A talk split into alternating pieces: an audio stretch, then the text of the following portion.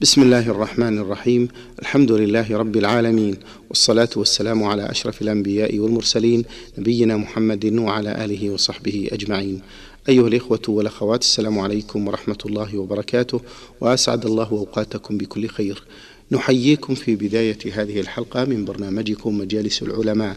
آملين أن تقضوا معنا من خلاله وقتا طيبا ومفيدا وعامرا بذكر الله تبارك وتعالى. أيها الإخوة والأخوات في هذه الحلقة ننقلكم إلى أروقة جامع الإمام تركي بن عبد الله بمدينة الرياض حيث عقد في ذلكم الجامع مجلس من مجالس العلماء تحت عنوان الدعاء فضله وآدابه. شارك فيه كل من فضيلة الدكتور عبد الرحمن بن عبد الله الدرويش عضو هيئة التدريس بالمعهد العالي للقضاء.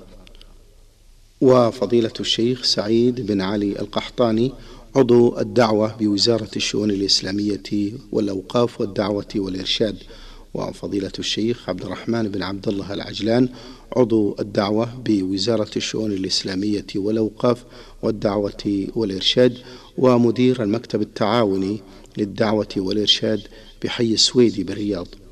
أيها الإخوة والأخوات في بداية الندوة تحدث فضيلة الدكتور عبد الرحمن بن عبد الله الدرويش عن مفهوم الدعاء وبيان فضله واهتمام الأنبياء به. أيها الإخوة والأخوات بعد ذلك تناول الشيخ سعيد بن علي القحطاني بعض شروط الدعاء وموانع الإجابة فقال فضيلته لا شك أن الدعاء لأهميته لا يقبل ولا يكون صالحا إلا بالعمل بالشروط والابتعاد عن الموانع. ولهذا قال الإمام ابن القيم رحمه الله تعالى والأدعية والتعوذات بمنزلة السلاح والسلاح بضاربه لا بحده فمتى كان السلاح سلاحا تاما لا آفة به والساعد ساعدا قويا والمانع مفقودا حصلت به النكاية في العدو ومتى تخلف واحد من هذه الثلاثة؟ تخلف التأثير فإن كان الدعاء في نفسه غير صالح أو الداعي لم يجمع بين قلبه ولسانه أو كان ثم مانع لم يحصل التأثير فيلزم الداعي الذي يدعو الله عز وجل أن يلتزم بهذه الشروط. وهذا يدل على أن الشروط ينبغي أن يعمل بها وأن توجد وينبغي أن تكون الموانع غير موجودة عند الداعي حتى يستجاب له. ومن هذه الشروط من باب الاختصار الشرط الأول الإخلاص لله عز وجل وهذا شرط في جميع العبادات. لا يقبل الله العبادة إلا إذا كانت خالصة لوجه الله عز وجل. ومن أعظم العبادة الدعاء سواء كان دعاء عبادة أو دعاء مسألة. ولهذا قال الله عز وجل قل أمر ربي بالقسط وأقيموا وجوهكم عند كل مسجد وادعوه مخلصين له الدين. هذا أمر من الله عز وجل بالإخلاص في الدعاء وفي غيره من أنواع العبادات. فادعوا الله مخلصين له الدين ولو كره الكافرون. وبين النبي عليه الصلاة والسلام تعليما وتربية لابن عباس وتعليمه عليه الصلاة والسلام للواحد تعليم للامه قال يا غلام إني أعلمك كلمات. احفظ الله يحفظك. احفظ الله تجده تجاهك. إذا سألت فاسأل الله. وإذا استعنت فاستعن بالله. الحديث.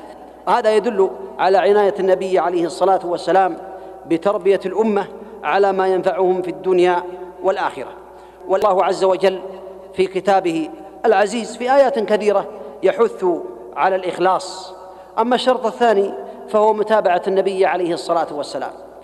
متابعة النبي صلوات الله وسلامه عليه والسير على منهجه صلوات الله وسلامه عليه وعلى منهاجه.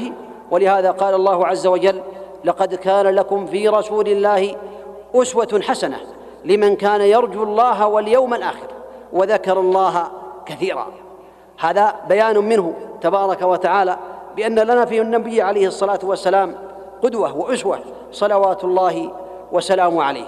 وبين بأن إذا كنا صادقين في ادعاء محبة الله عز وجل فعلينا أن نتبع النبي عليه الصلاة والسلام. قل إن كنتم تحبون الله فاتبعوني يحببكم الله ويغفر لكم ذنوبكم والله غفور رحيم. قال واتبعوه لعلكم تهتدون. وقال وأطيعوا الله وأطيعوا الرسول حينئذ أمر بطاعته وأمر باتباعه عليه الصلاة والسلام. وكذلك بين الله عز وجل في قوله تبارك وتعالى قل إنما أنا بشر مثلكم يوحى إلي. أنما إلهكم إله واحد. فمن كان يرجو لقاء ربه فليعمل عملا صالحا ولا يشرك بعبادة ربه احدا. فالعمل الصالح لا يكون صالحا سواء كان دعاء أو غيره إلا بالإخلاص لله ومتابعة النبي عليه الصلاة والسلام. وقال الله تبارك وتعالى في ذلك ومن يسلم وجهه إلى الله وهو محسن فقد استمسك بالعروة الوثقى.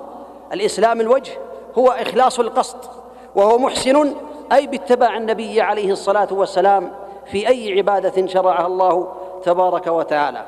ومن هذه الشروط وهو الشرط الثاني الثقة بالله عز وجل.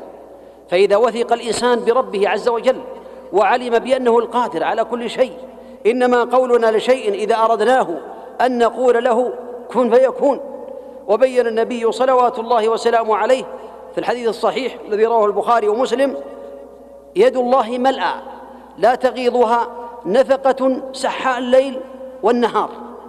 ألم تروا كم أنفق منذ خلق السماوات والأرض؟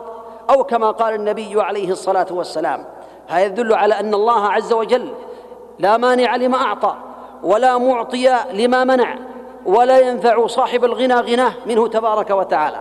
فإذا وقعت هذه الثقة وحسن الظن بالله عز وجل في قلب العبد حينئذ هذا من أسباب الإجابة بل من شروط الدعاء أن يثق بالله عز وجل وأن يحسن الظن بربه تبارك وتعالى وهذا من أعظم أسباب إجابة الدعاء وهو شرط كما سمعنا.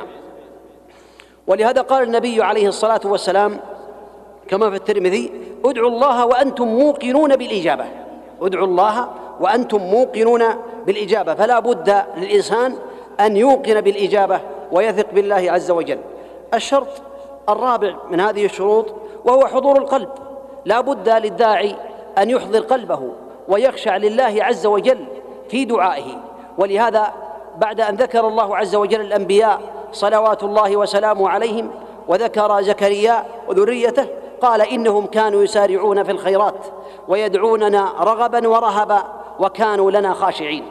إذا هذا من الشروط التي ينبغي للداعي أن يلتزمها وهو أن يحضر قلبه وأن يخشع لله عز وجل في دعائه ويعلم بأنه فقير إلى الله عز وجل في دعائه. وهذا من الأسباب التي يوفق لها المسلم في الدعاء. كذلك من هذه الشروط كذلك أن يعزم ويجزم في المسألة. إذا دعا الله عز وجل يعزم فلا يقول اللهم اغفر لي إن شئت أو اللهم ارحمني إن شئت أو غير ذلك. لأن الله عز وجل لا مكره له وإنما يقال ذلك للعبد الضعيف الذي يخشى عليه أن يؤثر عليه الطلب فيقول إن شئت أعطني إن شئت أعطني كذا أعطني كذا وهذا للعبد. أما الله عز وجل فلا مكره له فهو يعطي تبارك وتعالى ولا ينقص من عطائه شيئا تبارك وتعالى. ولهذا قال النبي عليه الصلاة والسلام في الحديث القدسي يا عبادي لو أن أولكم وآخركم وإنسكم وجنكم قاموا في صعيد واحد فسألوني فأعطيت كل إنسان مسألته ما نقص ذلك مما عندي إلا كما ينقص المخيط إذا أدخل البحر. هذا دليل على كرم الله أنه على كل شيء قدير. فالمسلم عليه أن يجزم في الدعاء وعليه أن يعلم بأن الله تبارك وتعالى هو القادر على إجابة الدعاء. هناك موانع تمنع الدعاء. إذا كان الإنسان قد تلبس بها فهي من أسباب الحرمان من إجابة الدعوات. ومن هذه الموانع الإكثار والتوسع في الحرام. فإذا أكثر الإنسان كان مشربه وملبسه وغذاه وجميع أموره من الحرام فهذا يخشى أن لا يقبل منه الدعاء. ولهذا قال النبي عليه الصلاة والسلام أيها الناس ان الله طيب لا يقبل الا طيبا. ثم قال في اخر الحديث فذكر الرجل يطيل السفر اشعث اغبر يمد يديه إلى السماء. يقول يا رب يا رب ومطعمه حرام ومشربه حرام وملبسه حرام وغذي بالحرام فأنى يستجاب لذلك. أو كما قال النبي صلوات الله وسلامه عليه والحديث رواه مسلم. استبعاد كيف يستجاب لهذا الإنسان الذي قد تلطخ بهذه المحرمات بالطعام والشراب واللباس والغذاء وغير ذلك ومع ذلك قد وجدت بعض أسباب الإجابة فهو أشعث أغبر وهذا من أسباب الإجابة ومن أسباب الإجابة رفع اليدين ولهذا لم يستبعد الإجابة له لأنه قد أكثر في هذه المحرمات فالمسلم عليه أن يبتعد عن هذا ولهذا كان الصحابة والصالحون يعتنون بالمطاعم والمشارب وهذا من توفيق الله عز وجل لهم. ففي البخاري عن عائشة رضي الله عنها أن أبا بكر رضي الله عنه كان له خادم وكان يأكل من خراجه فأتى إليه يوم من الأيام بطعام من الخراج فأكل منه فقال هل تدري مما هذا؟ قال مما هو؟ قال كنت تكهنت في الجاهلية لرجل ولا أحسن الكهانة فخدعته فهذا الذي أكلته منه فحينئذ أدخل يده في جوفه وأخرج ما في بطنه رضي الله عنه. رواه البخاري.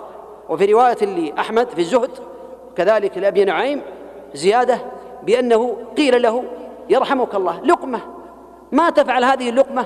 قال والله لو لم تخرج إلا بنفسي لأخرجتها فإني سمعت النبي صلى الله عليه وسلم يقول أيما لحم نبت من سحت فالنار أولى به. وإني أخشى أن ينبت لحمي من هذه اللقمة من السحت أو كما قال رضي الله عنه. هذا يدل على عنايتهم. كم من الناس يأكل الحرام ويأكل الربا والرشوة والغش والتدليس والتطفيف وغير ذلك والسرقة ولا ينظر ولا يضرب ذلك حسابا. لقمة واحدة أخرجها من بطنه رضي الله عنه وأرضاه وهو أفضل الصحابة أفضل الخلق بعد الأنبياء عليهم الصلاة والسلام. أبو بكر رضي الله عنه. هناك مانع آخر وهو ارتكاب المعاصي. قد يرتكب الإنسان المعاصي والسيئات والمحرمات فتكون من أسباب حرمان الإجابة. ولهذا يقول الله عز وجل إن الله لا يغير ما بقوم حتى يغيروا ما بأنفسهم. فإذا حل بالإنسان مصيبة وأراد أن يزيلها بالدعاء ويسأل الله عز وجل أن تزال فعليه أن يتوب إلى الله عز وجل. وينظر إلى أحواله أولا ويطهر نفسه ويسأل الله تبارك وتعالى. وكذلك لو وقع في بعض المحرمات عليه أن يتوب إلى الله تبارك وتعالى لأنها تسد طريق الإجابة. تسد طريق الإجابة. ولهذا قال بعض السلف تطمعون في الإجابة وقد سددتم طريقها بالمعاصي أو كما قال. فالمسلم عليه أن يبتعد عن المعاصي فإنها من أسباب الخسارة ومن أسباب الذل والهوان في الدنيا والآخرة. ولهذا ثبت عن النبي عليه الصلاة والسلام في قوله عليه الصلاة والسلام كما رواه الإمام أحمد وجعل الذل والصغار على من خالف أمري الذل في الدنيا والآخرة ومن أعظم الذل عدم إجابة الدعاء. والحرمان العظيم نسأل الله العافية في الدنيا والآخرة. كذلك من الموانع ترك الواجبات ترك الواجبات التي أوجب الله أو أوجبها النبي صلوات الله وسلامه عليه فهي من أسباب عدم إجابة الدعاء. أي من الموانع. ولهذا بين النبي عليه الصلاة والسلام في الحديث الذي رواه الترمذي وغيره وهو حديث ثابت والذي نفسي بيده لتأمرن بالمعروف ولتنهون عن المنكر أو ليوشكن الله أن يبعث عليكم عقابا منه ثم تدعونه فلا يستجاب لكم أو كما قال النبي صلوات الله وسلامه عليه. وذكر في مسند الإمام أحمد بأن الله عز وجل يقول مروا بالمعروف وانهوا عن المنكر. قبل أن تدعوني فلا أستجيب لكم وتسألوني فلا أعطيكم وتستنصروني فلا أنصركم. أو كما روي عن النبي صلوات الله وسلامه عليه. هذا معنى صحيح بأن الإنسان إذا ترك الواجبات ووقع في المحرمات يكون ذلك من أسباب البعد ومن أسباب الحرمان في الدنيا والآخرة. نسأل الله العافية في الدنيا والآخرة. ومن هذه الموانع الدعاء بإثم أو قطيعة رحم أو الحكمة الربانية. فقد يسأل الإنسان شيئا والله عز وجل يرى بأن الصلاح له في أمر آخر. قد يسأل الله خيرا فيصرف الله عنه شرا أعظم من ذلك لأنه الحكيم وهو أرحم بعباده من الأم بولدها ولهذا قال النبي عليه الصلاة والسلام ما من مسلم يدعو الله بدعوة ليس فيها إثم ولا قطيعة رحم إلا أعطاه الله بها إحدى ثلاث. إما أن يعجل له دعوته وإما أن يصرف عنه من الشر مثلها وإما أن تؤخر له إلى يوم القيامة. قال الصحابة إذا نكثر يا رسول الله. فقال النبي عليه الصلاة والسلام الله أكثر.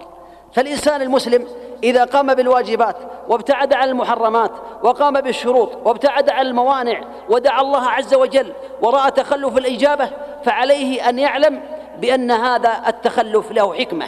إما لأنه يوجد بعض الموانع وإما لأنه لم يقم ببعض الشروط فعليه أن ينظر إلى حاله ويفتش على أحواله وعلى نفسه ينظر هل عنده معاصي هل عنده بعض الواجبات تركها هل وقع في شيء يغضب الله عز وجل فيفتش على نفسه فإذا لم يجد شيئا فعليه أن يعلم بأن الله عز وجل هو الحكيم. ومن هذه الموانع في الحقيقة الاستعجال وترك الدعاء. فإن بعض الناس إذا دعا الله عز وجل كثيرا يرى بأنه لم يسيب له. ولهذا قال النبي عليه الصلاة والسلام يستجاب لأحدكم ما لم يعجل. قيل وكيف يعجل يا رسول الله؟